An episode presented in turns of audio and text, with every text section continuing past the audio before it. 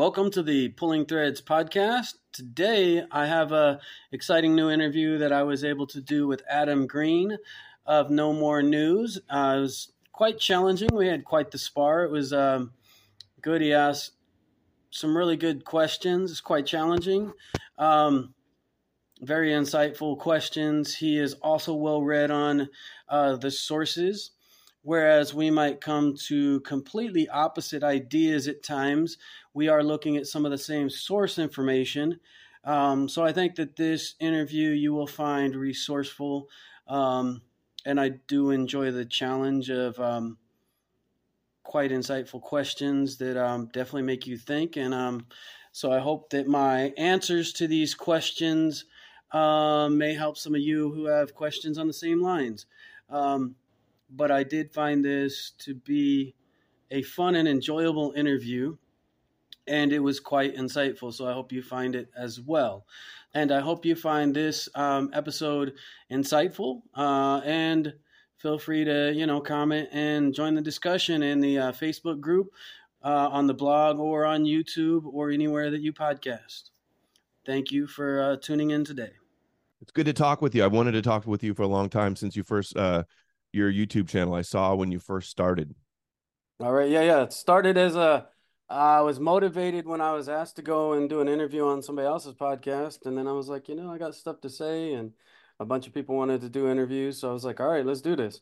So yeah, I was watching your channel since it first started, and uh, I've been a fan, and then I've been reading some of your blogs as well. Uh, the topics you've been focusing on Ebionites, origins of Christianity, James, Jesus, Paul. Your, your channel is pulling the thread, tracing Jesus beyond Christianity. I noticed with an X too. And I've I watched your journey from Messianic Judaism to authentic Judaism. Actually, I saw your other one, which was from Christianity to Judaism. Mm. So what was it that uh like in a to summarize, what was it that made you leave Christianity for Judaism? I mean, it was a process, of course, uh, for sure. Um, lifetime of exploration. Um, you know, I'd say Judaism is a personal, moral, ethical decision for myself that aligns with my my values. Um, you know, personally, I went to a more uh, philosophical, uh, history, science based branch of Judaism. I don't know if you know the different branches, but conservative Judaism, uh, we embrace things like the document hypothesis and we look at even, you know, the you know the the Tanakh, the Torah, with a uh, historical critical lens, and that informs our decision. So we don't we don't look at the Torah as uh, the you know, like the more orthodox inclined would say it's, I mean, if you're using Christian terms, the, mm-hmm. you know, infallible word of God. You're not taking it literally. It's metaphors and symbolism, right? Uh, um, more that it's a historical document of the people of Israel and that mm-hmm. it, it holds the traditions and the self-thought they had of themselves, uh, of them, of the time. Now, if you want to look at like any historical text from the time period, you got to look at it in the lens of the way lens of the way news is covered these days. Because the text that we have that became holy text really was their way of recording you know a newspaper. You know, they, didn't have the idea of a newspaper but they're recording their self-thought of how they see the world how they interact with other people.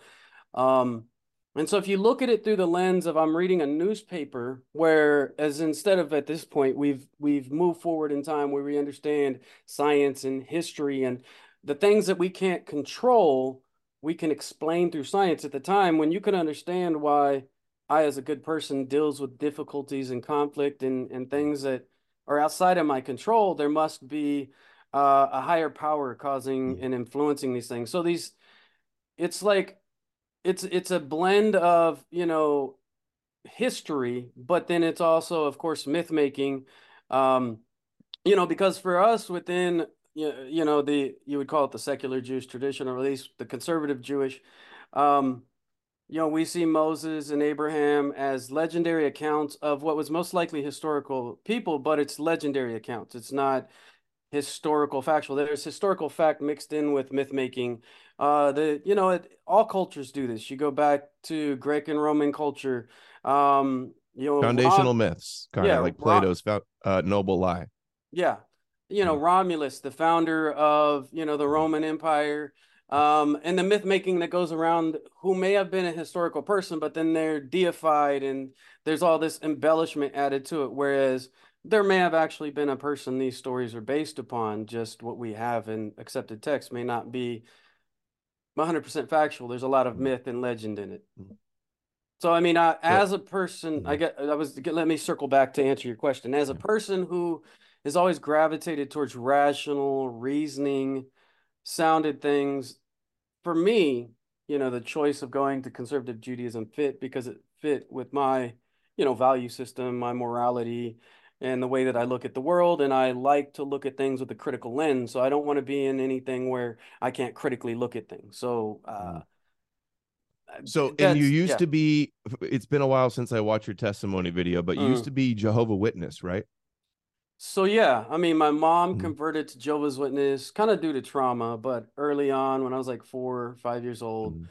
Um, my father was not an adherent. He, you know, his he had his his parents came from a Catholic background, but he wasn't an adherent. But my mom kind of forced her way upon us, and my father allowed it. So I was raised with a lot of the Jehovah's Witness, um, very cultic mindset. You don't question the truth. Of course, they call what they do the truth, but you know, it's an unfounded claim, you know. Um, So you kind of went from believing that, uh, I mean, Jehovah Witness don't believe in the Trinity.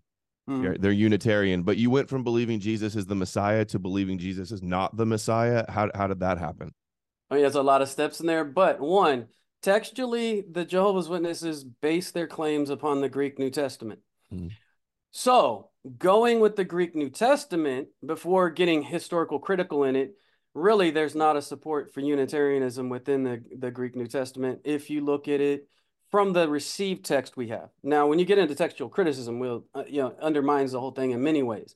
But in my studies at the time, as I was trying to understand these ancient texts, um, going from this group says this, but the original text says this, with the text I was looking at, the Trinity made more sense basing my some of my values because my values were more inclined towards the Tanakh at the time, anyways. But um, Well, what it- about like the prophecy fulfillment of Jesus? um? Like, did I you mean- used to think he fulfilled the prophecies of the Old Testament and then now you don't anymore? Um, you know, I don't know if I ever. Uh, of course, I heard that probably propagated at some point. Like I've But- seen you had Tovia Singer on, like he's about Yeah. like you know debunking that Jesus fulfilled prophecies, right? So is that is like was Tovia part of your conversion to Judaism?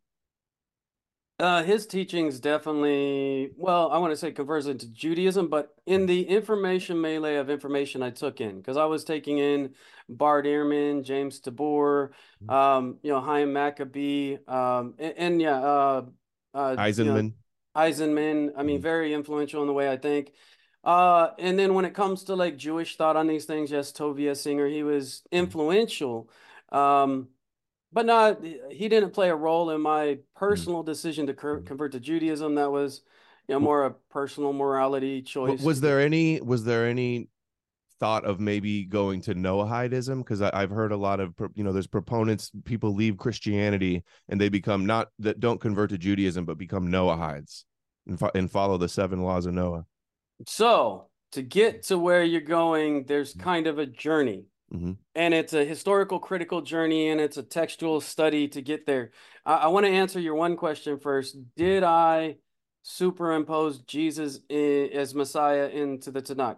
Now, I never really explored it. It, you know, and I always had problem with theological statements. Um, one of my big issues when I did convert to Christianity was involved in the Assemblies of God was their theological statement. They tried to cram in and do Jesus into the the Tanakh and the New Testament, and they're just hopping around like gazelles trying to find scriptures, you know, on the, the mountaintops of text to say, well, this means this, this means that. And so I never fully bought into the theological statements because I always questioned the legitimacy of like even in the context. Um, it doesn't always mean what they say it mean. Um, but there But- but at was one a point- moment. At one point, you believe Jesus like fulfilled the prophecies of the Old Testament, and then like so now you just you don't think that a, a person ever actually did these things it, it, you think that like the gospels is myth mostly myth I mean, yes, there's a lot of myth making. Mhm. So, um, there was a period of time though when I was going from Christianity and Messianic Judaism that I I bought the Kool-Aid and they were trying to put Jesus in all the festivals and all this kind of random stuff. Um, a bit of it felt like uh, cloth that didn't fit. wait hold on Um, wait what do you mean putting jews are trying to put jesus in festivals what do you mean by that Messianic Jews, not Yeah. not Jew Jews, but michael brown i've, I've Michael talked to michael Brown. brown a few times Okay, yes. Yeah. Um, so Messianic Jews, uh, which I Mhm. would I'd clarify to say they're Christian, Hebraic Christians, but not Mhm. authentic Jews. They're Jews in the sense that Hellenistic Jews were Jews. They were culturally Jewish, but they didn't adhere to the tenets of Judaism. They adhere more to Christianity. Um, but people who claim to be Jews were saying, you know, Jesus fulfills these things, which I always found odd because I, I had read the Tanakh a few times as a child and honestly didn't see the connection. I didn't feel a full connection, but you know, at the time I kind of just bought into the the Kool-Aid of the soup that was going on.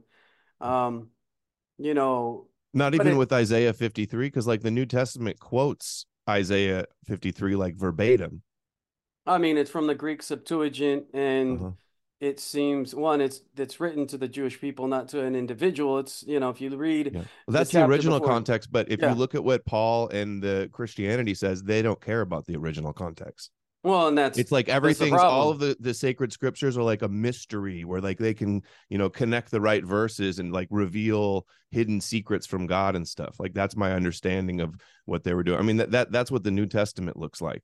Yes, and and to speak to that, really, the, so the ideas of Merkaba mysticism, the blending with Platonic thought, came from Hellenistic Judaism that goes back to the Maccabean period, which goes back to when Ptolemy uh, commissioned the uh, you know Greek Septuagint, uh, and so you know, uh, you know, kind of, I don't know if we're gonna get into the this idea, but the New Testament is really a Roman psyop. It's a it's a psychological oper operation to uh, overtake and subdue a people and then convince them to follow the Roman way. Uh, They would co-opt religions throughout, you know, the Middle East, uh, Mithraism, and they would try to blend them with their own Roman ideas. So one of the ways you conquer a culture is you take their text and you rewrite it, but you give it your flavor, and then you tell them that your way is the only way. So when they rewrote the Greek Septuagint, they, there's changes in the Greek Septuagint from the original Hebrew. Uh, it influenced these subtle changes. Now, the texts that form a basis of the Christian myth come from the Apocrypha, the texts that aren't accepted in the the normative Judaism, where the the Chumash, the first five books, are the foundation, and then you know you have the prophets and, and the uh, the Ketuvim, the writings. Um, the you know those were not as central. Now the Apocrypha, this includes Tobit and Jubilees and the Enochian literature and Wisdom of Solomon Wisdom of Solomon, and a lot of that is where the and mysticism. Songs of Solomon. Yeah. Yeah. So, and a lot of that is found in the Greek Septuagint, and Mhm. it was it was promoted by Hellenistic Jews, um, who did not adhere to Torah Judaism. They weren't observant. They they they blended more with Roman culture. They wanted to go to the bathhouses. Uh, they wanted to go to the amphitheaters and coliseums. They didn't. They weren't so Torah. They were the Alexandrian Jews like Philo who who was like reading the Torah mystically and trying to kind of blend it with Hellenistic thought. And Yes. have you have you heard the idea that the uh the Nazarenes are the predecessors to the Ebionites and that they split at one point and had some association with Alexandria and the Talmud says that there was a temple in Alexandria a huge diaspora there So I would invert that. I would say the Ebionites are the forerunners and the Nazarenes are an offshoot. Mhm. Um, and, and there are a few authors that hold that idea. Mhm. Now, I've heard it both ways too there is debate about that. Um, I so the Nazarenes went more to the Hellenistic idea when they embraced Pauline, the Pauline literature and the Platonic philosophical traditions, and they became more Gnostic. Hmm. And really, the the Pauline literature, the Gnosticism, the Merkaba mysticism, um, led them on a path you know, of course, because you know they weren't temple centric. Um, and They're anti-temple yes, and anti-temple sacrifices. yes, and so that was. I say for me, when I'm studying the historical literature, the parting of ways between the Nazarenes and Ebionites who remained in synagogues, which we have records up to the 8th century. And then the Nazarenes, they became the foundation of Christianity. It's why to this day, uh, within Talmudic literature, they refer to Christians as Nazarenes Mhm. because, um, and essentially, Nazarenes went the way of Hellenistic Judaism, which was blend. And it, the reason it played so well is because when you play into the the mysticism that came from Egypt, right? Uh, Ptolemy's in Egypt. Um, yes, there was a Contra temple in Egypt. Um, and they, they they blended Egyptian ideas. Um, definitely with the the mysticism. It was it was intriguing. Here's the thing that was intriguing to the Romans. Um, because if you look at the pantheon, the gods had immorality, sex, backstabbing. There wasn't a moral God who gave a moral ethical value system. And so philosophers uh, within the Platonic tradition started going towards henotheism, the idea of one God with an ethical system. And there was influences from some of those who had read the uh, Greek Septuagint. So Hellenism was kind of a blending of those ideas um, that started with the Greek Septuagint and you know the Roman conquest and what really I feel like wasn't it the Greek Septuagint was an, a, a method to assimilate and start to indoctrinate um, Jews away from a temple centric cult. And here's what made it, you know, the the um dying and rising gods, the mysticism, uh, you know, the watchers, and like even in the Enochian literature where you're looking for this higher power. This is where the we when we come to Christianity, it's easier to hypothesize Jesus himself and um turn him into a dying and rising God. Is it, the Hellenism already laid the foundation for that. Um, and I don't know if I'm getting too far off course here, but Mhm. um, well, yeah, let me back you up because I got a lot of questions. Um, yeah, So you have an article here about Paul uh as a mystic, right? There's the verse he's caught up into the third heaven, into paradise. And uh I've got a, a really good book here, Kabbalah by Gershom Scholem. He talks about how Mm-hmm. The S the Essenes basically out, branched out of them is kind of like what looks like Christianity and what looks like um uh, Merkava mysticism, and then later into Kabbalah, right? So like mystical, and then you look at Daniel Boyarin, the Talmudic uh, scholar from Berkeley. He talks about how they were reading scripture, like trying to find divine mysteries midrashically. Like we see this in the Dead Sea Scrolls. They're connecting all these different different messianic motifs, like in the um, Melchizedek scroll it's it's saying like this is the divine you know judgment redeemer melchizedek the high priest and then they're citing like psalms and isaiah and uh, daniel to like you know describe kind of write a story about what they thought the redemption would look like so I think paul was a mystic and i think he i mean he clearly says like he's he never knew jesus right he saw him in the scriptures from Yeah. revelations when he's caught up into paradise and i think that also James and Peter and the first Christians before him were also seeing Jesus mystically in the scriptures.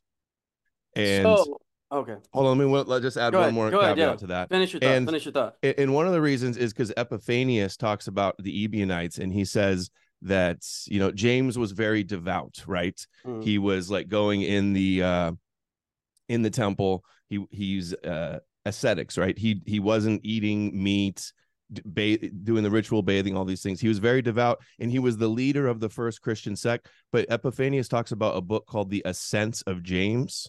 Yeah, So I just see Paul as like ascension, mystical, midrashic uh story. I see he says, Have I not have I not also seen the Lord? Like he saw him the Mm. same way they did.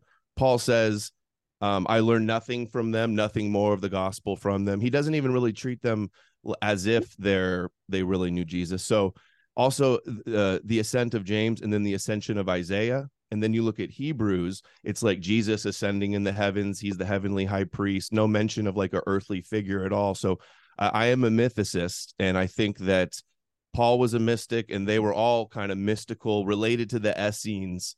Um, so what do you think of that? Well, Mm-hmm. So I, I think you're conflating two different branches of mysticism into one. Um, so the Enochian Judaism or mm-hmm. Hellenistic Judaism that came through um, the Hellenistic culture, I think sometimes gets conflated with Essene mysticism. And well, I think the, well, Enoch, two different well, branches. On. Enoch was too. found at Qumran, though. All everything but the similitudes was found there. So I want to make a, a definition between the two. Okay. Um, they pull from some of the same texts, but they are different in application and practice. Um, so Enochian Jews, Judaism and Essene Judaism, and Enochian Judaism is a modern term. So you know, you could throw the term out just like Essene is like our best guess of what they called themselves. Mm-hmm. Um, so let me define the two branches of mysticism that pulled mm-hmm. from the same text but came to different conclusions. The Hellenistic, what I'll call Enochian Judaism, mm-hmm. was not a temple cult that didn't, they weren't focused on kashrut and festivals. They blended with secular culture and they liked the myths that, you know, played very well within the uh, philosophical elite in Roman culture that you know that they liked the groundedness of henotheism and the ethics of Torah, but at the same time, the Greek culture still believed in a pantheon. Now, when we move into the Essene uh, mysticism, I would say that Paul in the New Testament is contra Essene, and it is more Enochian Judaism than it is Essene. And there is there's two branches of mysticism there.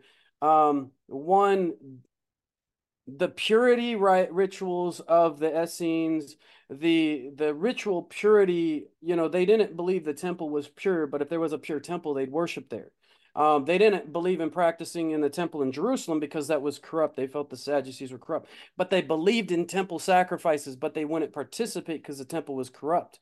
And so they would ritually purify themselves. They didn't, you know, eat meat and they uh, it defecate on the Shabbat and they observe Shabbat in the festivals. Whereas Enochian Judaism participated in secular culture and myth in a way that, so the two different branches, um, and, and I think it also can be illustrated in the way that the Ebionites stayed more within Jewish tradition and the Nazarenes went more with the Roman tradition.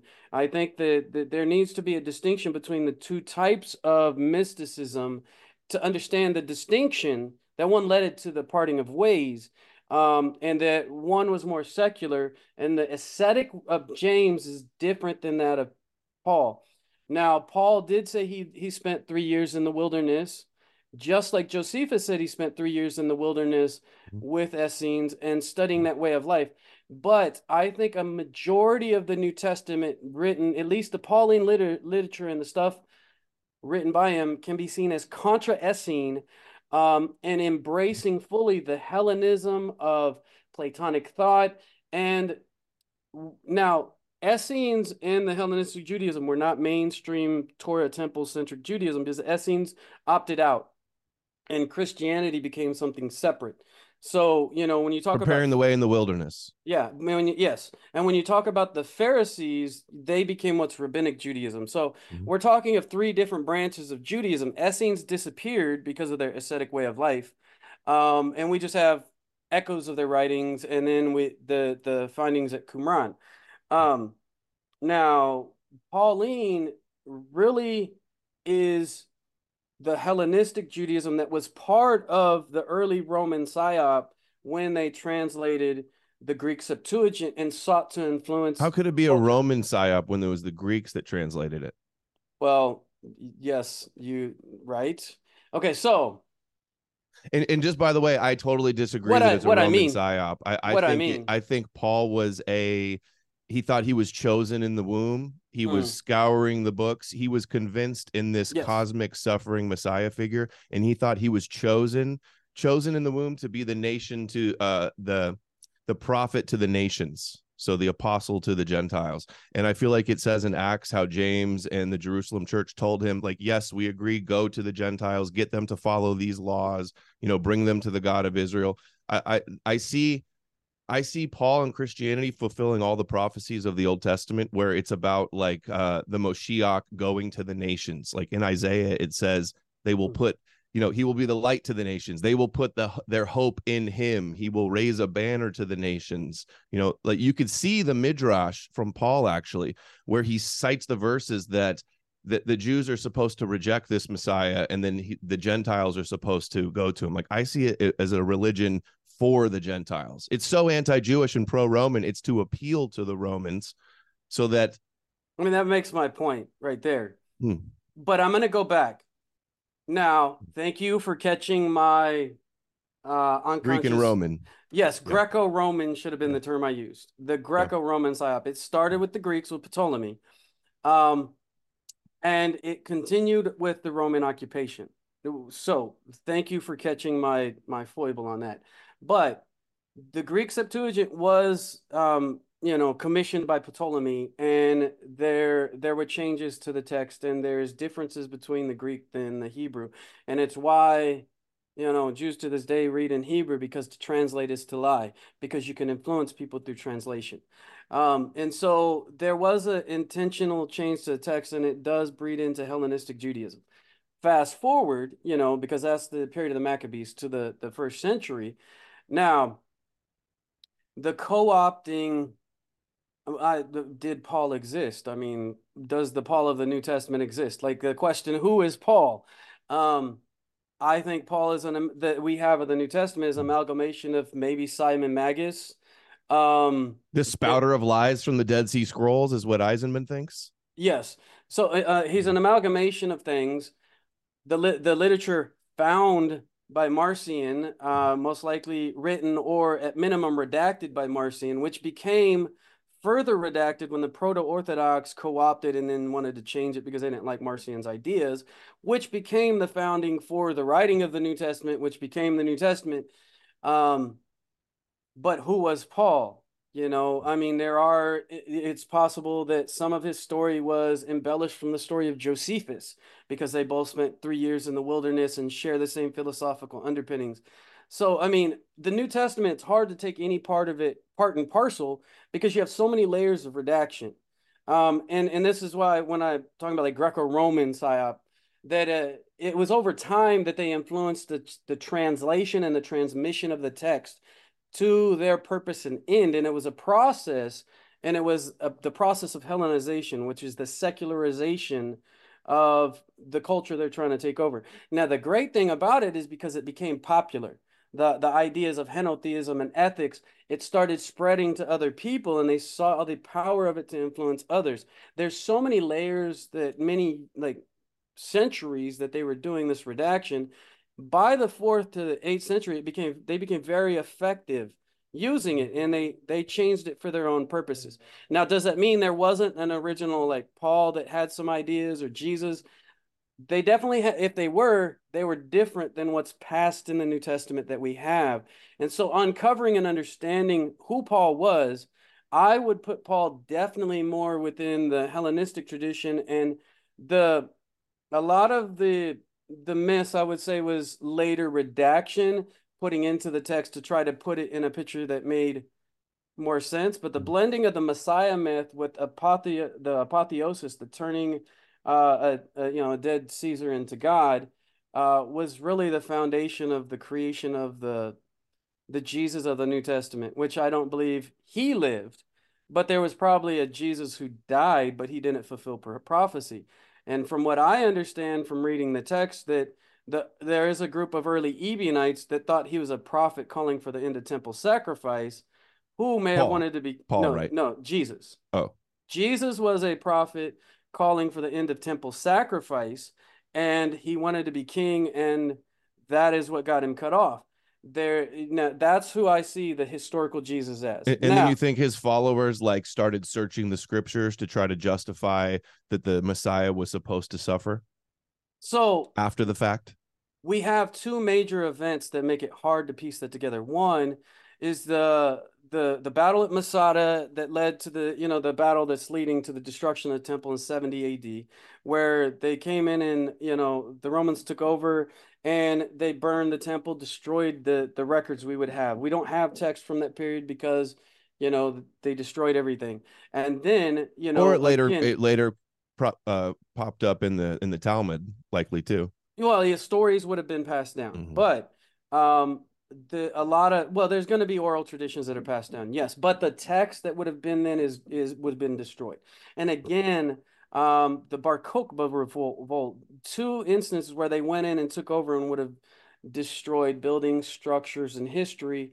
Um, so we don't have the the important documents from that period. Now, luckily, we do have documents that survived in Qumran of the Essenes, but they weren't central to Jerusalem. They were an ascetic group outside. So what we don't have a really good picture of, and this is what we have to piece together, is what happened before 70 and what happened before 133. Now we have oral traditions within the Talmud and we have the church fathers' sayings. But again, just like the story of Jesus, these are decades and centuries after the original story. So we don't have a perfect picture, if that makes sense. Mhm. Um, and so piecing it together, it becomes challenging. And then Mhm. a lot of it's polemical. So you can't take it at face value. How do you find the intrinsic historical value with the polemic? Mhm. It's challenging. So, um, you, you said you've also read uh, Jewish Gospels by Daniel Boyarin. Yeah, it's been a while, but yeah. and, and he he talks about how Christianity is like a perfect midrash. He says it's a midrash on Daniel seven and nine, the Son of Man, and and there's themes that connect that to Isaiah 53. And he says that basically it's just as likely that there were um, Jews of antiquity that were reading the scriptures, like trying to find mysteries and connect these different verses for like deeper understandings of their redemption and the Messiah. And so I don't think that it's necessary that there was a, a charismatic messianic, uh, a charismatic preacher, apocalyptic preacher, Jesus, to have to be crucified for them to go search the scriptures. I feel like they were searching the scriptures beforehand. That was like the mystical tradition of midrash that we see in the Dead Sea Scrolls. Uh, the Pesharim. I mean, Yeah. the the midrashic, the allegorical. I mean, And the connecting of different verses is the key for like greater understanding. And then also mixing that with like rewriting of stories. Like you would agree, like the prophecies of Jesus, like writing in. I mean, when you read the New Testament, it says, and then this, so the scripture could be fulfilled. And then to fulfill, so the prophet that said this, like the whole thing is following a narrative of like fulfilling the prophecies. but how much of that was written after the fact and wasn't historical fact? I mean, the, the problem is a lot of that was written in after the fact, after the destruction of the temple, after all this stuff. It's rewriting of history. It's not writing history. That's where we get into the textual criticism and understanding that, Mhm. you know, century, well, decades and centuries later, depending on which part of the New Testament you're talking Mhm. about, was written by people who had a narrative they wanted to tell. Um, So do you I- think Paul was Paul was before the destruction of the temple, though, right? Uh, the the literature we have of Paul is second century. Was there a Paul that lived before the the the Second Temple? Um, It seems like there's something the gospels were based on, like they were aware of Paul. um, I would even go into uh the pseudo Clementine or the Clementine literature and say that whether it was Simon Magus or Paul, there was a character. Mhm. Um, but the New Testament writings of Paul are we don't have them until the second century. Right. So was there a Paul in the first century? If he existed, he's not Mhm. the one of the New Testament. He Um, wasn't aware. Well, it, from Paul's authentic letters, you could tell he wasn't aware of the temple's destruction. Um, But the point I'm getting at is he says, like, he knows of Jesus, his gospel of Jesus is from the scriptures, right? He says at one point, even like all he knew was that that Christ was crucified and then resurrected after three days. What scriptures, like, he doesn't cite his his scriptures that this is fulfilling. mhm. But Daniel Boyarin and others think that he's talking about uh, Daniel 7 and 9, that the Messiah is cut off, and then connecting that to Isaiah 53. And then that's like the story in Mark where Jesus is telling Peter, like, you know, the Son of Man has to be rejected and suffer and die and, re- and resurrect. And he goes, No, don't do that. And he goes, Get behind me, Satan. This is like, it's like this midrashic idea this like mystical idea of connecting these two verses uh it was it was new and there was like division over it and that became the conflict. Do we accept this original like cosmic celestial high priest uh sacrifice suffering servant? Or uh the political military Moshiach ben David? And, and that was like the whole uh Jesus Barabbas story was them choosing the you know the rebel the military person instead of the suffering Messiah. That's my understanding of it. So I would connect the actual early followers of Jesus to the zealot movement. And the reason that we lost a lot is because they, a majority of them were cut off before 70 AD uh, because they were zealots, and I would place them as involved with that revolt. Um, it's also why the remaining followers didn't follow when Bar Kokhba revolted.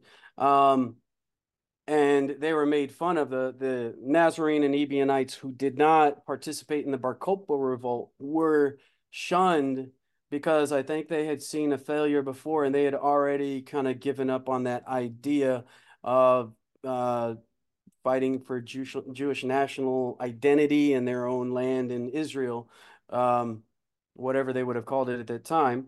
Um, but I, the the Pesharim, the Midrashim, that that it, it, existed, but what was used to create the New Testament, um, I see as being done in Rome through a secular influence um, to influence an agenda towards Hellenism, um, and I want to place a majority of what comes into the New Testament and part and parcel becomes very central to the fourth century and beyond as original in Germain. There may have been echoes of some of it used, but I would go back to what we have of the earliest text when it comes to, and you can see this in some of the writings of Bart Ehrman and others, that our earliest writings don't have a record of resurrection, ascension, virgin birth, uh, and even uh, some of the elements of deification are not there, and that is later redaction. I don't see that as yeah. original to the early the, message. I feel like the original layers that we have, like Paul, Hebrews, First and Second Peter, James, it's like it's more so describing like a a heavenly figure. Like that's what we see. We don't have the biographical details of Jesus, like a preacher on earth in in Paul it, and, and the, G, James is the brother of Jesus. Isn't it really weird that the epistle of James in the Bible doesn't introduce himself as Jesus or give any indication that he's the brother of Jesus? And then even Jude, Jude introduces his his uh letter as the brother of James. But then you're going to mention you're the brother of James, but not the brother of Jesus. Mm-hmm. It, it just makes me think that you know I'm under the I have the understanding that when Paul first mentioned James as the brother of Jesus, he's just referring to him as a, a Christian brother, like all all believers are brothers and sisters in Christ. But that's kind of your modern understanding superimposing back then on it. Um I don't know. Um No, Paul uses brothers and sisters all the time. well, no, context. I know, but mm-hmm. but the yeah, well, mm-hmm. we understand things from what we have you know our life experience to mm-hmm. like how we've seen christianity and, and modern culture now i see james and jude as catholicized documents that they are mm-hmm. what we have is not the original well didn't text. they know the story though if they had paul's letters they should have known that that was the brother of the lord who are you referring to? the catholics to? the, the proto-orthodox christians um it seems like that tradition of james being the brother didn't start until later Otherwise, why would it not be in there? Well, we have earlier uh, documents that, if you look in the um, the apostolic constitutions and some of the other literature, I mean, the tradition kind of goes back further. Um, now, but what I was saying is that like the books of James and Jude are documents that we have the Catholic Catholic version of the the redacted version, not the original. If you look at the secret epistle of James or what's called the epistle of Peter to James and his reception, you're going to see a different type of James than you're not going to see one that it's not the same as the epistle of James that's in the New Testament. Mm-hmm. Um, it, and so the reason that those documents were chosen and put in the New Testament is because they supported their narrative, but I think they were redactions. And of course, like I, it, there's just evidence that it wasn't written. There are, if you look at some of the pseudo Clementine literature, the, the the works in the Apostolic Fathers and stuff like that, you're going to see a different James than is in the New Testament. Now, one, it might be a different person, but um, Peter and James are played heavily in this, and they are in mm-hmm. conflict with their enemy. And the mm-hmm. conflict between the two communities, which this plays out between the Ebionites and Nazarenes. So mm-hmm. the the you know, I is there a historical Paul? Who exactly is he? Simon Magus, Paul, Simon who becomes Paul, the deceiver. You know, within the the Talmudic tradition, if we get to Toldot Yeshu, you I was know, just gonna br- bring that up. I've been waiting to bring that up with you because I saw you mention that. I did a whole video of uh, uh, rabbis from YouTube talking about Toldot Yeshu. I'm Mhm. more on. I think that's closer to the truth. That and then what we see some in the Bible with a little bit of like uh, you know, the understanding of the ascent of James, the the Mhm. proto proto James. I I think uh, when when I look at all the info, Toldot Yeshu basically says that Peter and then some. I think Paul is even included. Like separated Christianity as like a heretical threat to Judaism and wanted to move it away and almost make it. It's almost like they Hellenized it or made it more pagan to like keep Jews away from it. And and that became like the uh the uh spouter of lies. The Dead Sea Scrolls talks about Belial, how he has cast a net to like catch the I see Christianity as like an inversion of Judaism, right? You agree with that? Paul basically inverted a lot of the law Yes. and stuff. So Yeah. Christians are now consuming blood, not circumcising, not keeping kosher, all of these things that the Jews are supposed to do. So it kind of makes them, I, I see it 100%. Maybe at first it started as just like a cosmic uh, spiritual victory savior, Mhm. but then I think it quickly evolved into a religion that was for the Gentiles. I don't see this as because it didn't even work. It, it like the the purpose of the Messiah in second second temple Judaism was basically to theologically conquer the nations, you know, the pagan idol worshiping nations. That's what they wanted. But they didn't do that with a military Messiah. They did it they did it with the suffering Messiah that was rejected according to the scriptures and then goes to the Gentiles. And then that's the ultimate goal of Judaism is have the nations worship the God of Israel. So in in Maimonides says both Islam and Christianity are helping bring uh wean the world off paganism and bring the world to the God of Israel. So I think that that is a bit of a misunderstanding and a little bit of a reach. Um, so le- defining terms to kind of clarify what I mean. All right. Mhm. So um, the main goal of um, the Zealots would have been national identity, national sovereignty, Mhm. um, and independence for Jewish people. Now, when it says the nations will come to learn of, you know, the God of Torah, it's because they did such a great job uh, and, you know, identity. Now, it wasn't in the essence of global conquest to control all nations, but that they would want to learn about this God that gave the Jews their national identity. That is more what the thought was, less they would control the rest of the world. Now, I'm going to back that up in a little bit with some things. But uh, I want to say there were there have always been essentially three branches of Judaism. There's been a secular nature, the Hellenization. There have been the more conservative, the Jews who want to, you know, follow Torah, but, you know, be decent people. And then there's the extreme, which at the time would have been the Essenes. Nowadays, you have the ultra Orthodox, the Hasidic Jews. Um, and throughout history, there's always been, and the outliers are always the extremes of the secularization and the extreme of uh, the Zealots. Um, and the Essenes, and I would say a lot of the early Jesus movement were of the Zealot branch, and Paul was definitely an adherent of the Hellenistic branch. Now, Jews historically and continue to be even after all that unconcerned with converting Gentiles, and they believe the righteous of all people have a place in the world to come. Um, so the I the Messiah to establish national identity for Israel was to establish Israel's independence, and then the idea that the Jews or not Jews, the non-Jews would come to Israel to learn of the Messiah was in no way an indication that they wanted that to control other nations, but that people would want to learn about this Messiah that gave them their independence, Hmm. is more what the idea was. Um, now, the ideas that come to us through Christianity, through gro- government control and suppression, come from Roman Catholicism, and there's a history of Rome using um, the ideas that they blended, and it wasn't just Christianity. Catholic means universal. It, it was Mithraism, Platonianism, Pythagoreanism, Roman Catholicism. It it was co-opting other cultures, but so that you could brainwash, indoctrinate, and control them. There was there there are echoes of this midrashic Jewish tradition. There are echoes of these other things, but it's not true to the Enochian Judaism. What they took and became part of Christianity is not true to what was Enochian Judaism, isn't true to what was Essene Judaism.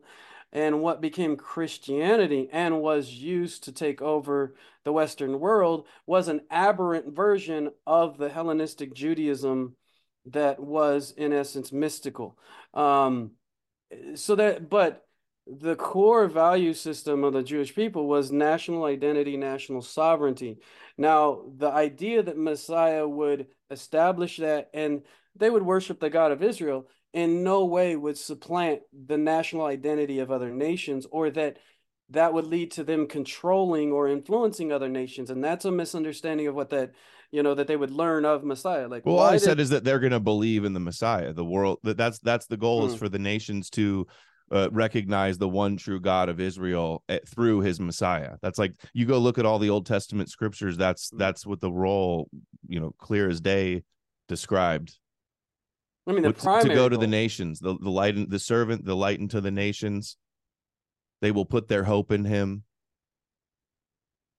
I mean, the primary goal would be national identity, national sovereignty, and um, out of that, you know the people would what, what about daniel 9 uh the son of man from daniel shoot where is it daniel 7 7 20, 27 mm-hmm. then the sovereignty power and greatness of all the kingdoms under heaven will be handed over to the holy people of the most oh, i'm sorry daniel 7 13 to 14 is what I meant. The Son of Man out, coming out of the clouds of heaven. He was given authority, glory, and sovereign power. All nations and peoples of every language worship him. Like that's what I'm talking about right there.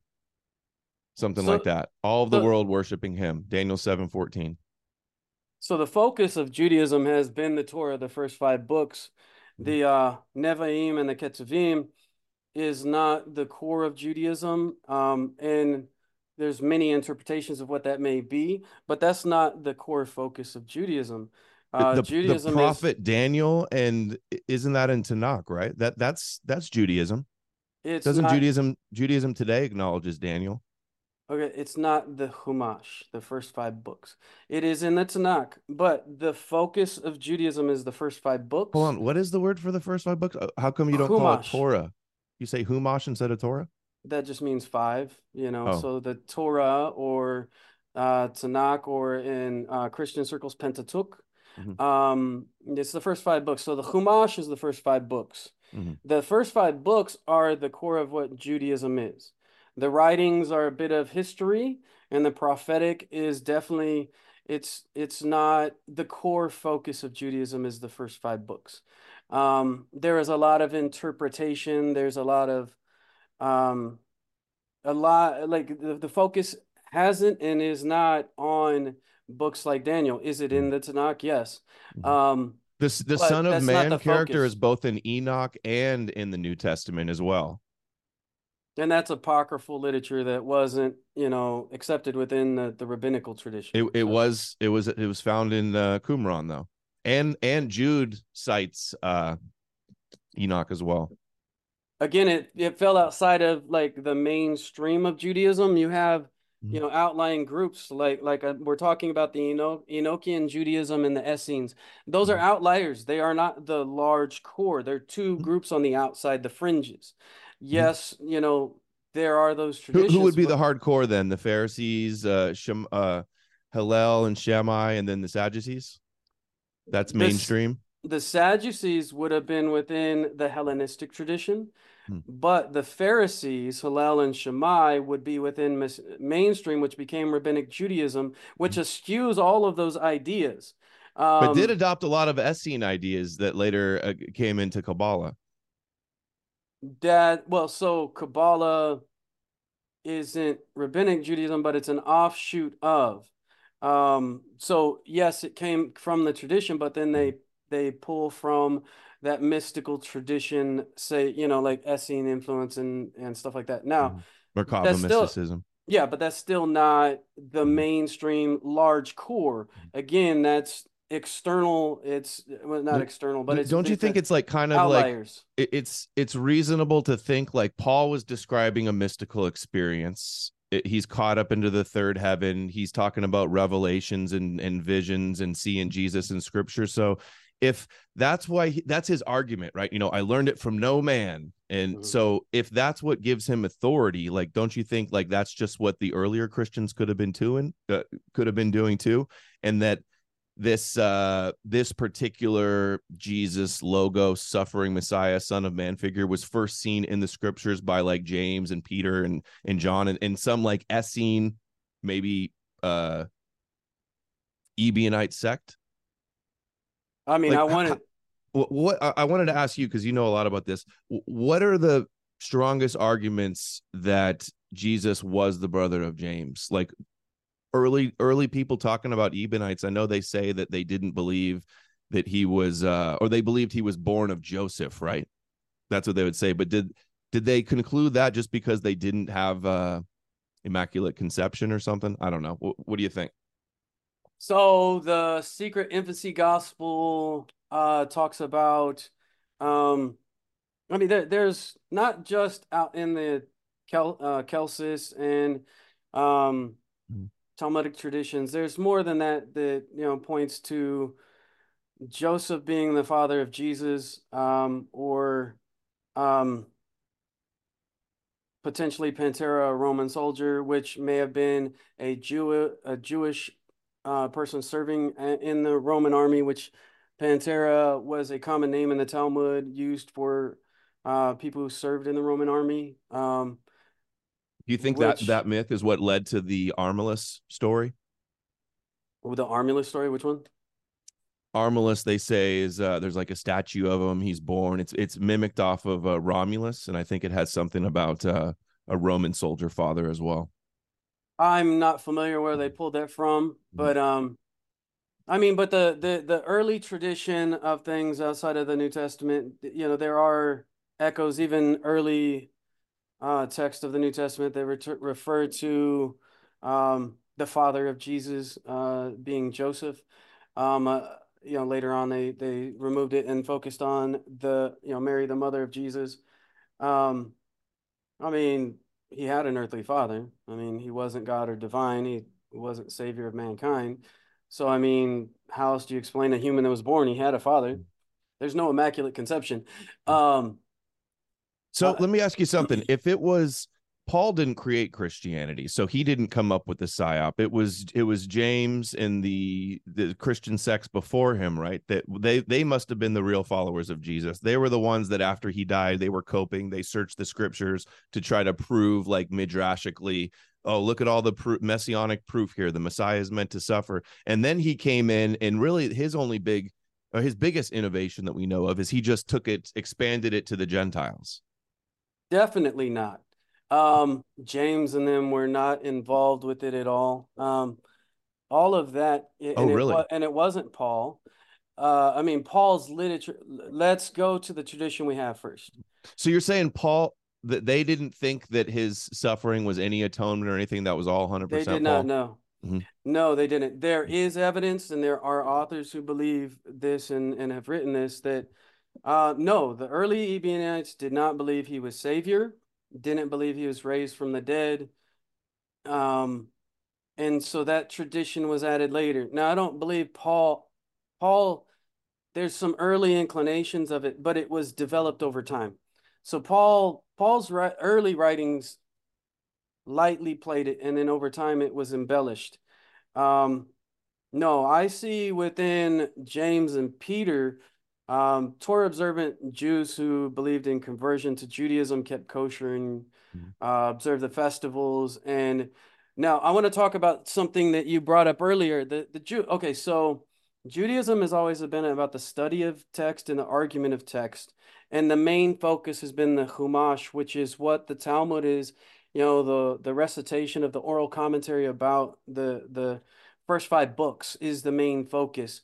And so when we're talking about all this stuff that's outside of the, the first five books, We're talking about the prophetic literature. We're talking about the Apocrypha. We are talking about things that are outside of.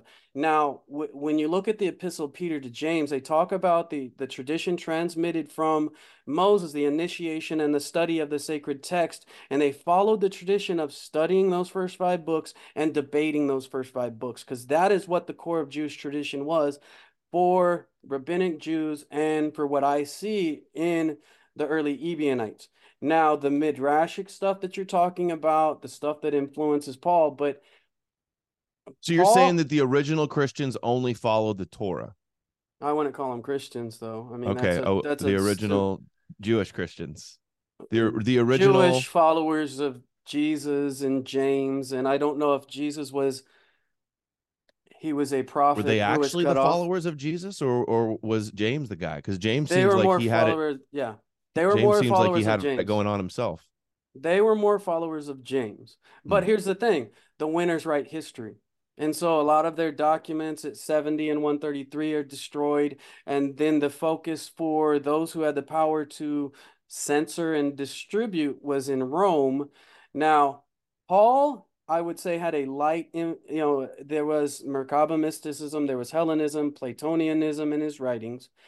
And then you have, so the text that I think Marcion redacted, you know, I, I'm inclined between written and redacted, but I think there was probably a Simon, he's basing it off of Simon Magus or something. There's these epistles, these writings, and when he found them, he's known to have redacted what he had. He, he has his redacted gospel. So I believe he redacted the epistles he found. And so he added his own flavor to it.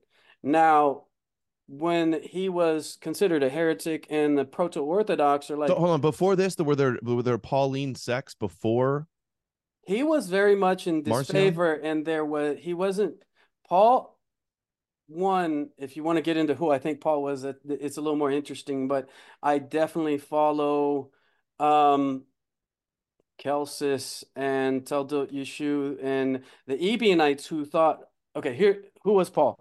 Paul was. They thought he was a con- convert. He was a convert who wanted to marry the high priest's daughter, and then because he was rejected, um, created his own thing that was separate. Now he didn't create something new because he just took the stuff that was there and repackaged it. And over time, so he repackaged it one, then Marcion repackaged it, re- repackaged it, and then the proto-orthodox repackaged it, and then the Catholics came in and just revamped the whole thing, and that's what we have in our textual tradition that starts in the fourth century, um, because the the first complete gospels that we have come post Nicene. Um, you know, Codex Va- so, so do you believe like are, are, you are, sorry are you Torah only too, or do you believe that like there's prophecies that there's that a Messiah is going to come? So as a secular Jew, I would put the idea of Messiah in a enlightenment uh, of the world where mankind comes to a better place and seeks peace and tikkun olam wants to repair the world versus a physical Messiah to establish a kingdom in Israel. Um, what is the role? What do you what do you think the direction Christianity and Islam and all the other religions need to take to do tikkun olam and heal the world? Do, do you think it's uh Noahide? Do you think Noahidism is going to grow and that's the solution? I mean, I don't think it's a solution. I mean, it's mm-hmm. Noahidism is if somebody likes the ideas of Torah but doesn't want to convert, you know, it so Noahidism. That's a modern term um, in biblical times, you have Ger Toshav, Ger Tzedek. Ger Toshav was for Gentiles who lived in the land, and um, is that God-fearers? No, is, is that what you're saying that with that term? Ger, Ger Tzedek, uh, the righteous, the, righteous Gentile is God-fearers. Yes, mm-hmm. God-fearers, right? Ger Tzedek is what would be the God-fearers. Mm-hmm. Um, it's like they had these god fears and then they had kind of the ideas of uh noahide laws for for the nations. But uh i feel like it's like their prophecies foretold that all of the nations would come to the god of israel but they they didn't want everybody to convert you know because it's like uh you know the nation of priests are are different.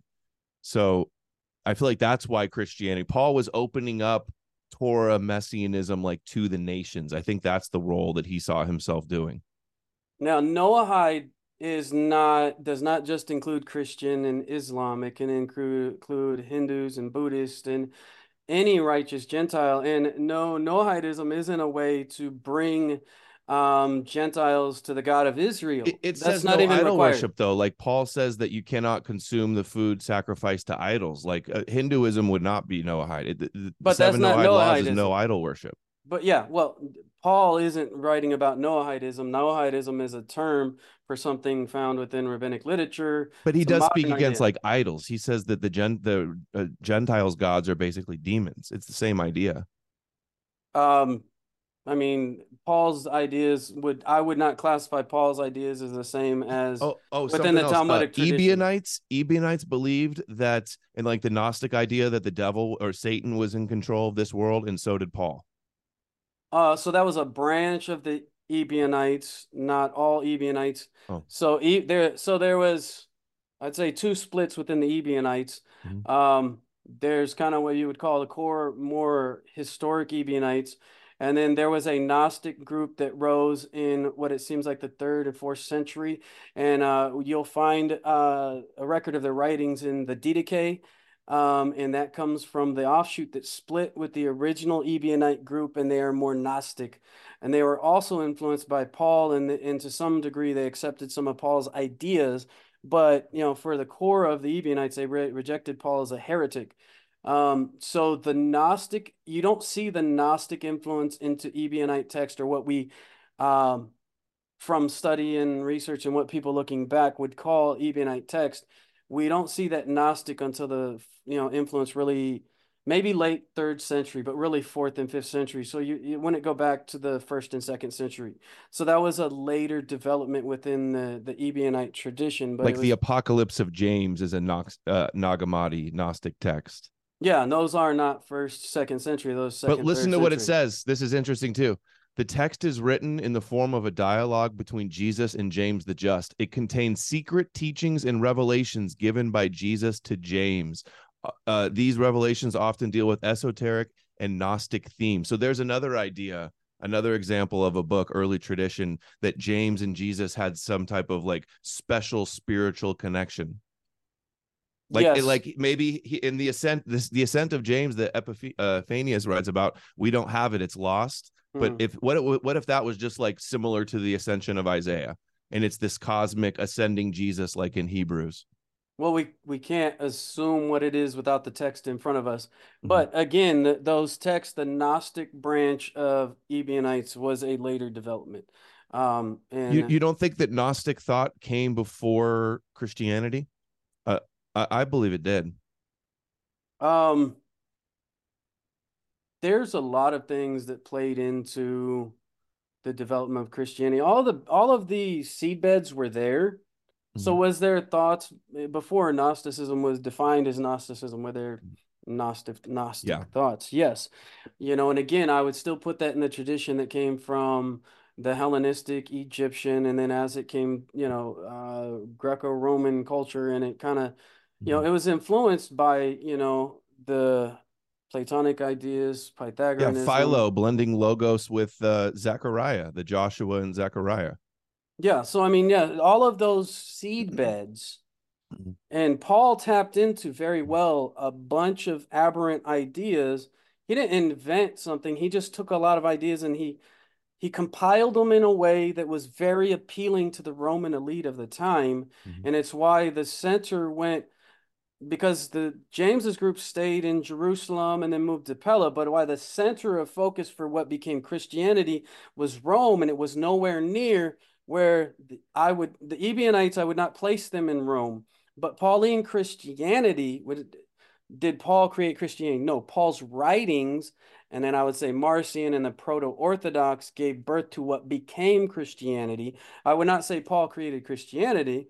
Um, I would just put him in the vein of Hellenistic Judaism in the line of Philo and Josephus.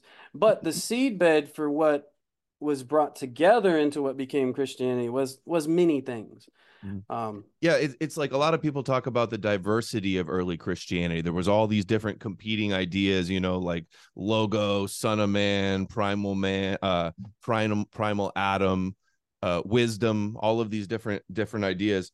And it, it, I think it shows that it didn't start at a centralized source and branch out, but it was like a, a diversity of a bunch of memes and competing sects that kind of had overlap. And uh, I, I think that in like right away in in Second John it says that the early skeptics of Christianity, some of them even Christian, were, were calling Christianity and Jesus a quote, cleverly devised myth. And they were saying, like, you're an antichrist if you don't believe Jesus has come in the flesh. Like, that means that gives away that, like, early Christians were denying that he had come in the flesh. Maybe they were Docetists, maybe they were, you know, Ascension of Isaiahist. Maybe it started as a, uh, you know a cosmic spiritual like symbolic gnostic christ type of savior that I, I find that the more likely explanation so i would say that okay the diversity of early christianity one um yes there is evidence for that mm. there was like, a it's the main point is it's weird sorry to interrupt it's weird that like if there was a historical jesus and he was crucified and then it led to this following that um Oh, that's what I was gonna say. Go ahead. If he really did die and then that led to the following, it's unlikely that like right away all these competing heretical sects would pop up denying that he came in the flesh, right? That seems unlikely unless that that's how it started. Seems like the more historical uh, evolution of it. No, actually, so here trace history and there are for 4 to 5 decade decades, not decades, centuries hundred year periods or centuries. Um, you have polemics against Ebi, Ebionites, Nazarenes, some other Jewish Christian sects. The primary polemics, primary polemics over centuries was against these Jewish Christians. And that's by the Proto Orthodox and the Catholic, meaning their primary adversaries were what we call the Jewish Christians, the Ebionites, and Nazarenes. Their primary the of what be okay, so not I'm going to talk about the two sects first, the or the main two split. Mm-hmm. What you know, what became Christianity? If you track over centuries, they are primarily polemically against Jewish Christians, which means they were a problem for centuries. Um, now, as location, and we trace it, you know, the location historically, there was a group in Jerusalem. That group from Jerusalem went to Pella, and then it may have ended up in Antioch. So the Jewish Christians would have been situated within there. And now, actually, the different groups were very regional. The Gnostics were more in Egypt. Um, the Pauline were in Rome, and then in Antioch were more Jewish Christian. Of course, the the the uh, um, well, actually, and there was a group of Marcion Marcionites that rose in Antioch and then, of course, you go back to Jerusalem. The first 12 leaders of that group were all of the circumcision. So I would say primarily. Hold on, say that again. That was in your blog. I thought, in fact, your blog said Eusebius said the first 15 of the uh, popes of Rome were of the circumcision. Yeah, yes. And I, my brain, you know, sometimes I've dyslexia and numbers get flipped in yeah. my head. So, well, I, I, just, I read that oh, from yeah. your blog. I, I've, uh, I've been thinking about it a lot. It's it's that that also makes me think that like this isn't a Roman conspiracy. If it's all for that long, it was all um led by you know people of the circumcision. No, well, and also so, the, hold but... on, I just got to say, um, the the idea that the Romans created Christianity as a psyop to like subdue the messianic rebels it, it doesn't make sense to me because it didn't really work. First of all, the, the, only a small remnant of Jews ever believed in in Jesus, but it did get adopted widespread by the Romans. So I, I don't see the Romans creating a religion that would supplant their religion with the people they just conquered and like fulfill the prophecy of of the Hebrews, you know, to have their Messiah be, be the king of the world. I don't think I, I think because you'd have to admit it like backfired uh it, it turned out like if maimonides is saying that christianity is like bringing the world closer to the god of israel and away from paganism like that that was the the prophecies to begin with well one uh that statement is an oversimplification of a complicated century wide process And therefore, if you say it the way that like Caesar's Messiah says it, Mhm. you're gonna fail. If you say it was a Roman psyop and they invented it completely part and parcel, and that Josephus wrote the four gospels, I mean, That's you're what Atwill says, yeah. yes, you're gonna totally fail completely because that is Are, not are what you I'm saying. are you more That is like not James what I'm saying. Creating Not- Christ? I'm very nuanced, and Uh-huh. when I say it, Mhm. don't try not to look it through those lens. Mhm. Those are pre-existing works. They have some decent ideas. They're on to something, but the way that they phrase it, one is unfortunate because they're over oversimplifying something that was a centuries wide process. It was not, um, you know, Vespasian was not the originator of Christianity. Uh, and this is why I'm trying to track through kind of our conversation here, why I Mhm. would take it all the way back to Ptolemy. And, you know, it wasn't a complete invention. Again, the way that the Roman, I mean, yes, in some ways, nuanced, very nuanced, uh, similar to Valliant's uh, work, but very nuanced. Um, they co they would co-opt a, a you know a culture and they would change it to influence it towards Roman imperial ideas. No, I would not say that the Romans completely invented the New Testament. No, they didn't. They didn't invent the writings of Paul or the ideas of an oral tradition that became a gospel, but they did influence the textual tradition, the transmission, and through layers of redaction. You know, I could take you through the periods of redaction. They they started with a pro-Roman influence.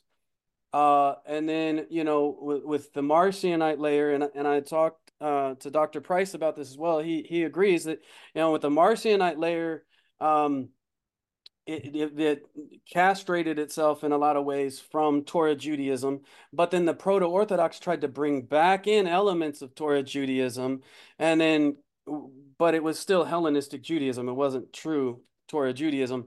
And then Ca- Ca- the Catholic Church it was between the fourth and eighth century that they there was a whole lot of governmental policies that they um, you know censored and destroyed text.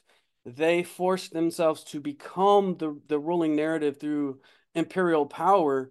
Um, and it wasn't invented at one point but there are stories that were particularly historic germane to the what I would I would place Christianity from the the Hellenistic Jewish Mhm. tradition, the Merkaba mysticism, and there were there were elements there that they co-opted, blended with their myth and their traditions, but over time they influenced the method with or the message with they embedded language and terminology about the soul, heaven and hell, and salvation that makes people very that was not germane to what I would call Torah Judaism of the time, but makes Mhm. people very susceptible susceptible to control.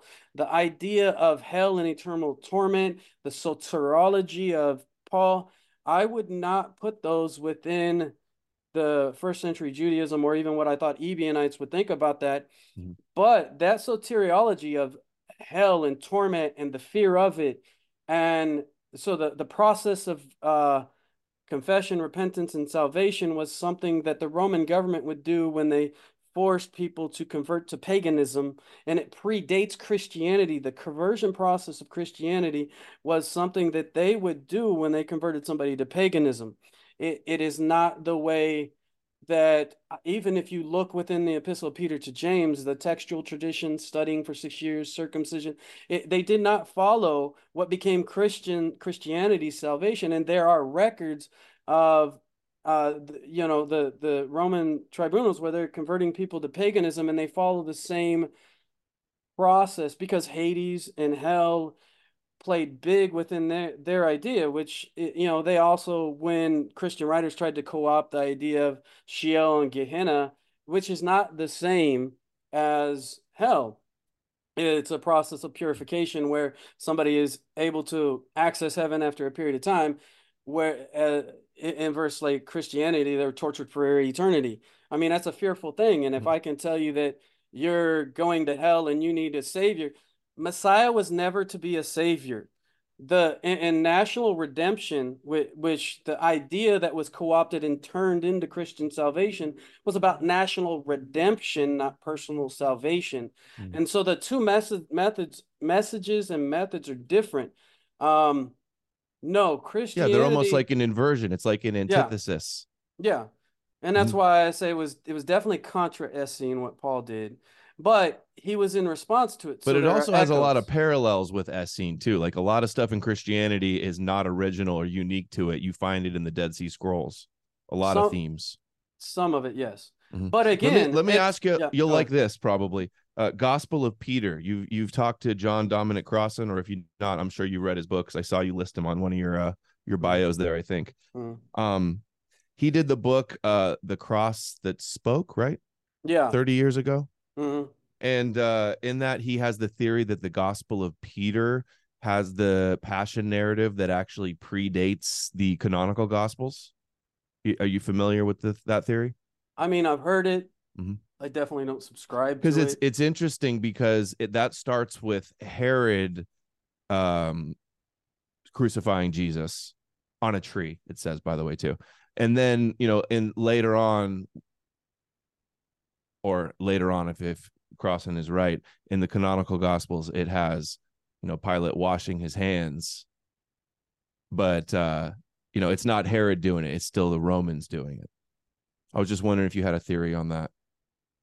On Pilate not the Romans? Wait. Yeah Gospel of Peter is very similar to the passion narrative in uh, in the gospels but it has Herod killing Jesus not the Romans. Herod's men so it's weird. It's it's like if that was the original story, and then later they added in that the Romans that did it. See, I didn't. You know, okay, oh. yes, we have that, but there, there's not enough there to say that's the original. I mean, well, I, I was just curious if you. That's why I was asking because I just watched a video from Crossan. He makes mm. a, a couple a couple of arguments why he thinks I mean, that. Mm. I'm familiar with the text. I'm I've mm. read the text. I know what the text says. Mm there's not enough for me to place that actually in the first century, which which I find problematic. Uh, it's definitely more of Gnostic tradition, which I see Gnosticism rising more second, third century, especially when it relates to Christian origins. Not not Gnosticism in general, but Gnosticism as it becomes part of Christianity, uh, second, third century, as it influenced the Ebionites, third and fourth century. Um, so but I have very hard time placing some of those. There, there is the other thing that makes me think that I learned this mm-hmm. from Nailed, David Fitzgerald's book. Mm-hmm. He talks about how like the uh Jesus's trial contradicts between uh, it's probably Matthew and Luke mm-hmm. and that it gets clunky and like they go back to Pilate and go back to the Romans and go back to the high priest and he thinks that that's because there was an earlier version and then there was two different versions that got combined together I mean, yes, there are definitely the traditions in the New Testament, and I mean, historically piecing together what happened is a little challenging there. Mm-hmm. Um, well, because the, the, idea the part is that, about the, the, other idea is that like the Romans uh, came up with Gospel of Peter after to try to exonerate the Romans from killing Jesus. Yes, yes, that yes, I, I have heard that and i would agree here's a question too. This is a, another good one. So the apostolic creed and the nicene creed they both don't say anything about the jews killing jesus. They blame pontius pilate o- only. So yes. if it was a roman conspiracy why would they be blaming themselves and exonerating well, the jews in those creeds? So the creeds mm-hmm. predate and, and some of it is catholicized a little bit the, the creeds predate um, the full Catholicization.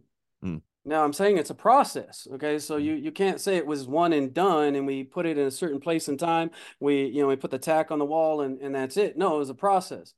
Now, how does that? How does that? And we got to square it with history now. Okay, yeah, we we have the Apostolic Creed, and it puts it on Pontius Pilate then how does Catholic Church, the Catholic Church, for all of its history, early, you know, on and into the Middle Ages, um, blame the Jews? Uh, blame the Jews for deicide, mm-hmm. which mm-hmm. they used justification in the Crusades and mm-hmm. for various pogroms and inquisitions mm-hmm. where they're killing Jews.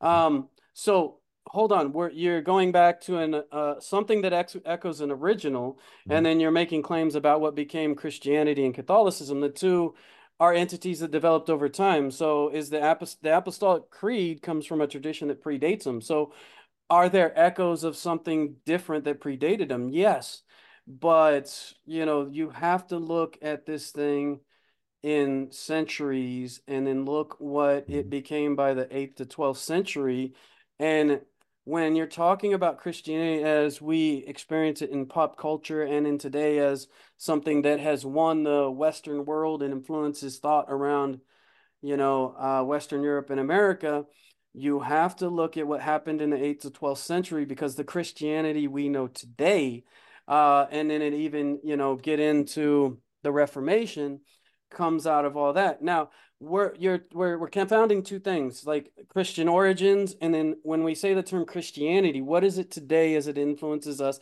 and how did it become that? And that we're, talking centuries and not a one and done thing. So mm-hmm. well, it's not even a one and done thing today. There's yeah, you know, a, diver, a lot of diversity.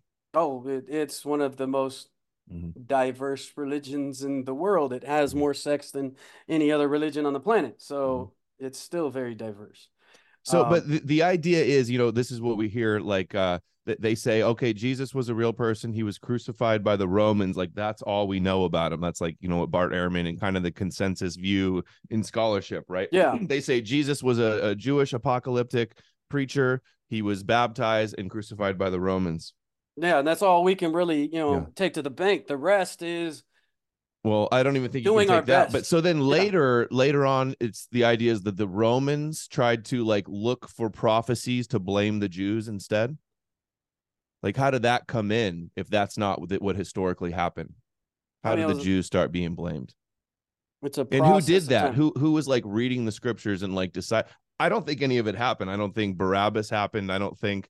I think it's just they saw the scriptures that he would be rejected by men mm-hmm. in Isaiah 53 and other you know he would be cut off. A wisdom of solomon says that we put we'll put the man uh, put him to a shameful death. So i think mm-hmm. that's where they got the idea that they would reject him.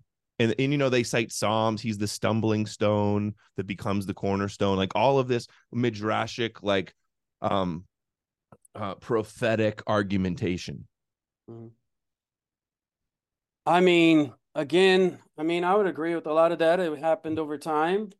Um they were looking for a way to tell the narrative they wanted to tell. And um but it was a process. They didn't do it all at once. And it, as elements came together later on this midrashic thing where they would search for uh, Jesus in the text, ways to blame the Jews for their own destruction. I mean, blaming the victim for the victor's conquest is a wild thing to do you know, to blame, you know, the, the Jewish people for the conquest of the Roman people and the eradication of, you know, their statehood and text and tradition and trying to rewrite history. I mean, but that's what the winner does to, to any kind of history. They, the winner gets to write history and there goes the spoils of war.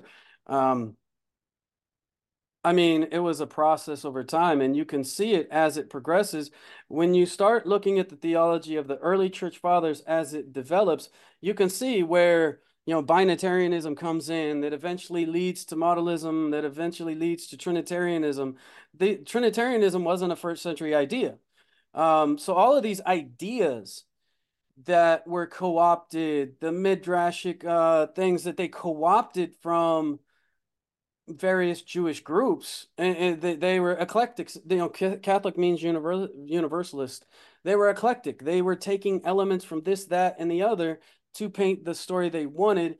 And as time progressed, they developed these ideas. So when I say it was a Roman psyop, I mean I would really have to correct myself now because you know really a Greco-Roman, uh, because the way that I date it and everything. But it was a process over time that they took the, the message and they subtle changes, little pieces here and there that eventually amalgamated into the received text that you know we we don't have till the fourth to eighth century and we even have changes up to the 12th century. So i mean we between you know 400 and 1200 we have an evolving tradition. And then you know you have the Reformation, which is now like, oh, we need to reinvent it because they screwed it up, but they never fully got rid of the faulty foundation. They keep the foundation and continue to revamp and build upon that. Um, I there's not a specific place in time that I would say they did. It was just over time. It was a convenient co-opting of myth and then the redaction, editing, changing, and distribution because it was gaining popularity. And as it was popular, they saw an opportunity. And if you have the power to, you know, produce, distribute, edit, and redact, you also they also had the power to destroy anything that competed with. Um, and so when I talk about it, it was a it was the government was involved over centuries in that's a really ways. long continuous conspiracy with like a lot of competing dynasties and stuff now there is a blog post where i kind of uh, talk about that it is and it wasn't a one and done but i think it was part of their ongoing goals of conquest um, which they have successfully done uh, the the Roman Empire, you know, took over a lot of the world. Now, of course, the Roman Empire went, Roman Empire went into disfavor, but Catholicism keeps a lot of their influence in much of the world, and then by extension, Protestantism and and the Reformation and even evangelicals continue a lot of those ideas, which still present idea persuasion. If, if Christianity uh, spread across the world, basically theologically conquered the world with the power of the Roman Empire, and then today scholars are saying that Jesus was a, a an anti-Roman Jew that was killed by the Jews, and the Jews had nothing to do with it, and that Jesus uh, didn't really fulfill all these prophecies. Where is that going to leave Christianity for the future? what is your how do you see Christianity in the future, and what do you suggest Christians do? Will it follow in your path, become uh, convert to Judaism? No, no. Um, find peace with the world as they see. You know, um, no, definitely not. Um, you know, as we go back to saying, righteous of all people, a place in the world to come. No, you, you don't need to become a Jew. That's a personal choice, and what the the answer for Christianity is a question Christianity has to wrestle with the with themselves. That's not. Well, you talked a, about Tikkun Olam. Do you think Tikkun Olam is possible while Christianity is believing in, you know, a, a falling for like a Roman psyop? Doesn't uh, that doesn't that need to be you know Christianity need to be exposed before the world could ever heal? No, the Christianity doesn't have to be exposed. So, what does Tikkun Olam repair the world? Just Re- means okay, reform. Let, re, mm-hmm. Tikkun Olam means you know to to repair the world because you know with the fall of Adam, the world is broken. Uh, it's doing good deeds and kindness in the world, and people can do that without Judaism and without information from Judaism. Judaism is not required for a person to choose ethics and choose to do good and moral things in the world. Uh, no, Judaism is not required for Gentiles. The Torah observance is not required for Gentiles. Choosing to be a Noahide is not required for Gentiles. Uh, you know, that's that the Torah is for Jews, it is not for Gentiles. Um, and so no, you know, Judaism doesn't have a goal to for the world to become Noahides. And and Christianity has to grapple with its own history. And, uh, you know, uh, let's see if I can answer your question because it's definitely, you know, not a goal of mine as somebody mm-hmm. who's left Christianity. You know, I share my experience to help those who are on a journey out on their own, whether it's to atheism, agnosticism, secularism, any other religion of their choice. You know, my goal isn't to convert people to Judaism because that's a personal life choice and it isn't for people to become Noahides. That's in no way what I seek to do. And I, I don't, um, I, you know, as far, you know, as far as Judaism, that's not a goal for it. As mm-hmm. far as Christianity, how does it come to terms with itself? Well, I mean, mm-hmm. first we got to deal with the historical record. We have to deal with the textual record. And when it with textual, we got to like figure out these original texts, but we don't have an original text. So there's no solid foundation to build anything on, but you can do your best to find the most historical, which scholars debate on. Now, historical, you know, Christianity has to deal with, man, there's so many layers of repenting uh, I would I was not even like no I mean there's so many layers of stuff that just is not historical and you know was government involvement roman involvement. I mean but became a religion. There was part of religion co-opted religion. Um just dealing with the history of i guess violence. Um you know constantine's sword you know if uh i don't know if you read that book but you know talking about the history of violence. So should i? And i have i have not. Is that a good one? It is. It's a Mm. really yeah constantine's sword. You, actually yeah, there's and um there's a documentary based off of it. I would recommend. Uh, it talks about the history of violence uh, in the name of the cross since Constantine and how it's shaped the world, and you know even continues to shape the world um, through the Jesuits and and those in America who advocate for you know, war and constant wars and I was just like going to ask you about that, and and I want to keep it to an hour and a half. So can I get uh, a final question in for you? What do you think about like the uh, evangelical Christians in America, the fundamentalists, like the ones that worship Trump like he's the savior, and they want to they want to destroy the Dome of the Rock, rebuild the temple, so Jesus will come back on a cloud. What what are your thoughts on them? uh stay out of uh Jewish politics in the Middle East and don't create trouble for us, please. Um let's let's keep uh Israel and choices in Israel to Jewish people, not to the financial interest of messianists who want Islam to try to destroy Israel so their Messiah can reveal himself. I would rather them not be involved in politics when it comes to Israel, but they may live their life in America as they choose, but let's not superimpose your Christian. when you say the. Muslims destroy Israel so the apocalypse can come, are you referring to like Armageddon, Gog and Magog? Yeah, so yeah, the eva- evangelical idea that's shared by, you know, messianics and others, uh, that most of the Islam Islamic nations are going to attack Israel so that their Messiah will come. And Islam has the same idea that there's going to be a fight with the Jews, that their Messiah is going to come. You know, Which they think is Jesus. They think Jesus is returning. it- both groups do, which is Mhm. interesting that they have the same Messiah in conflict with each other. But Mm-hmm. You know, uh, I don't subscribe to any of that kind of messianism, and I see it as a danger in the world because anyone who adheres to that he- tends towards violent ideologies and their focus on influencing financially the support of war and stuff like that uh, is towards cataclysmic wars that we do not need and is not helpful. And I don't believe, if you're going to ask me, the age of Messiah is going to be led by a military victory. Um, like I said before, I think it's an ideological shift towards peace that we all find a way to get along, and that's where Gan Eden is. It's not in the violent conquest of mankind. All right, we can close it out there. Hour and a half. Jeramiah, I'm finally glad that I got to talk to you. I, as soon as I saw your channel, I was like, oh, I want to talk to this guy. I almost asked you like, I don't know, a year or so ago, whenever you started it. But uh, I'm enjoy I'm enjoying uh, hearing your insights on these things.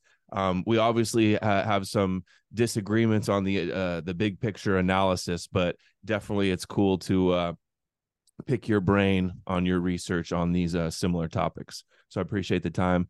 And uh, why don't you, uh, for for my audience, why don't you uh, plug where people can find more your work, your channel, your uh, your blog?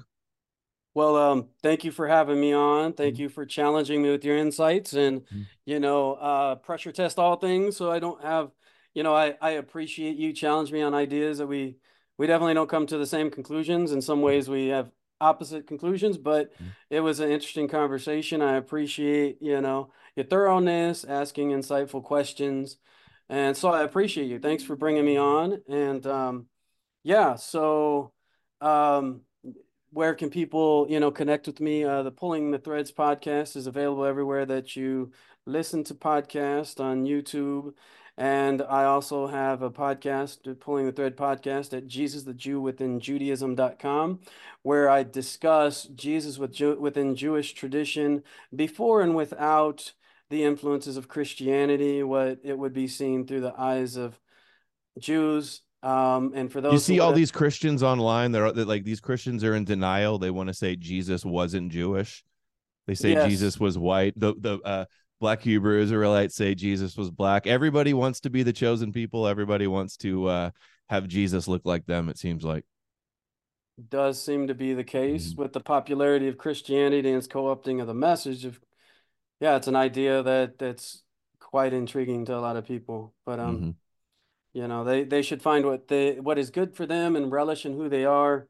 Um, you know, and, and seek peace in the world and try to be good people. I, I like to look at things through a historical perspective, so uh, just try to look at things rationally and uh, present arguments in a in a rational fashion. So, but I, I do thank you for having me on, and Yeah. uh, this was Thanks for your work. good. Thanks for all your interviews and your guests and your blogs. It's uh, you know, it's been a great resource for to uh educate myself as well and learn more. And all right, yeah, that was fun. So make sure that you uh, like and subscribe, follow, and share this uh, with all of your friends. And remember, this is available everywhere that you podcast, um, whether it's Amazon, Google, Apple, Spotify, all the major uh, podcast outlets. This is available, as well as YouTube. And you can also find us at Jesus the Jew within Judaism, uh, where my blog goes into further detail than I do normally in the uh, spoken and video podcast. So, uh, yeah, make sure that you um, plug in and look out for more content in the future.